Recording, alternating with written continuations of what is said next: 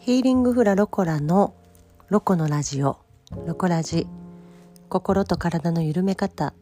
2022年1月9日日曜日ロコラジのお時間となりました。ヒーリングフラロコラのロコです。このポッドキャストでは明日から始まる新しい1週間に向けて何か楽しいお話だったりお役に立つようなお話ができたらなと思って兵庫県阪神芦屋市阪神芦屋駅徒歩2分フラダンス教室ヒーリングフラロコラの代表ロコが毎週日曜日に配信をさせていただいております。今日は2022年2回目のラジオの配信となります。今日の私がお話しさせていただくテーマはおみくじの話。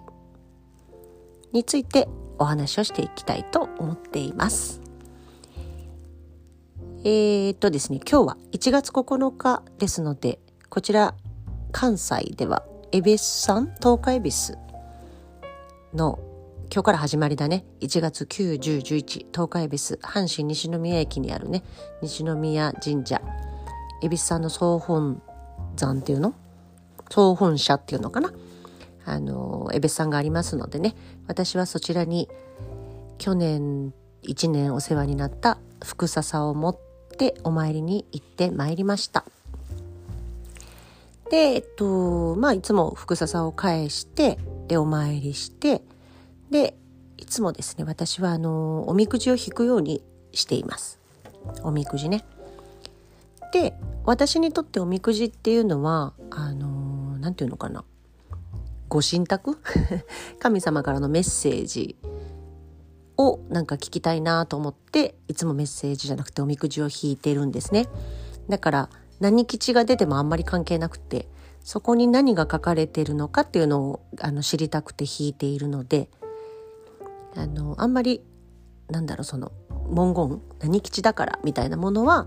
あんま気にしてないんだけど、まあ、かといって大吉が出たらやっぱりそれはそれで嬉しいんですけどね。うん、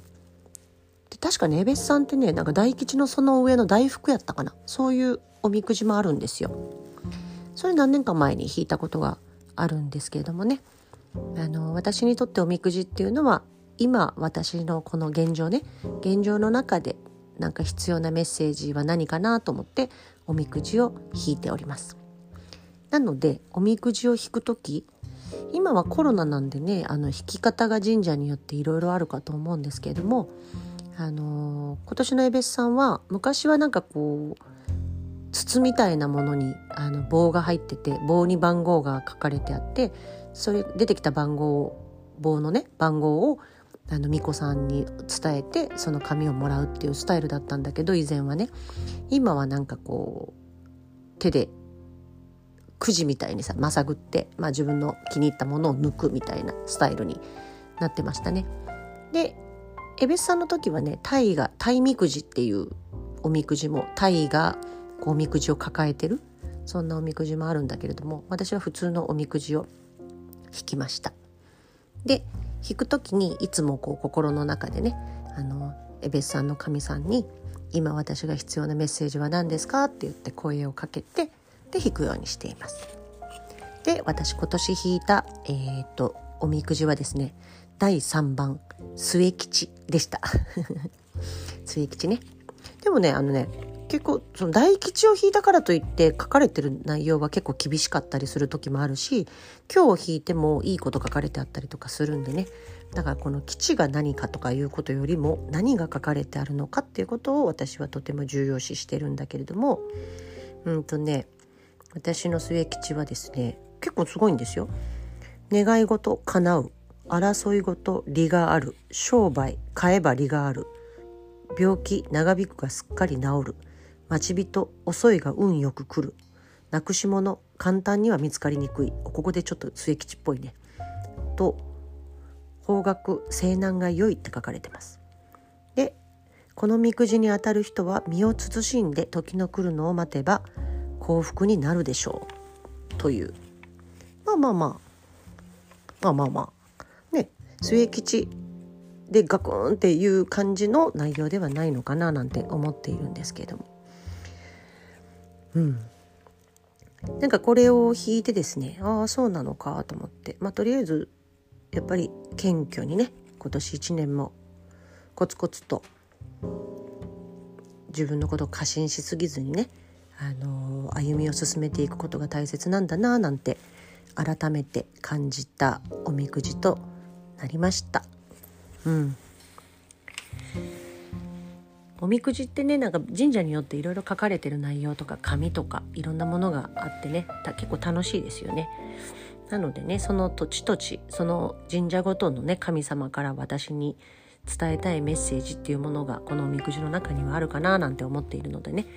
そんな風にあのおみくじを引き出すとねとっても楽しいっていうか今日が出たからといってガクンってなるわけでもないし大吉が出たからよっしゃみたいな気持ちにもなんかなりにくいというかあなるほどなーなんていうふむふむという読み方になりますのでねおみくじの引き方一度そのように引かれてみることをおすすめします。はいあそうそうそう私あの先週さあの、書き初め今年の抱負？漢字一文字？スタジオで書き初めをするんですなんて話を先週のポッドキャストでお話をしたんですけどで私は2つの字で迷ってるっていう話をしたんですね。共に生きる共生の共という字ね。か、えーと、私の名前の字。私はあの「うかんむりに谷」内容のよう容積のようと子供の子と書いてひろこって読むんですけどそのようにするか需要のようね。どっちにしようかなという話をしたんですけど、まあ、詳しい話は先週のポッドキャストを聞いてもらいたいんだけれども、えー、結局ですねこの「強化用」で迷ってたんだけど最終的に私は「需要の用」という字を取ることにしました。私のひろこの「ひろ」という字だね。はい。受け入れるという入れる器の方ね。そっちの字を採用しました、まあ、なぜそれにしたかっていうと、まあ、その先週のポッドキャストでも話したけれども受け入れて前へ進んでいきましょうみたいなねいろんな、まあ、コロナ禍、まあ、ウィズコロナも含めてなんだけど、まあ、自分の目の前に起こることっていうのは何かのタイミングでね、まあ、ちょうど良いタイミングでいろんなことが起こってくると私は思っているのでそれをまあ一旦受け入れて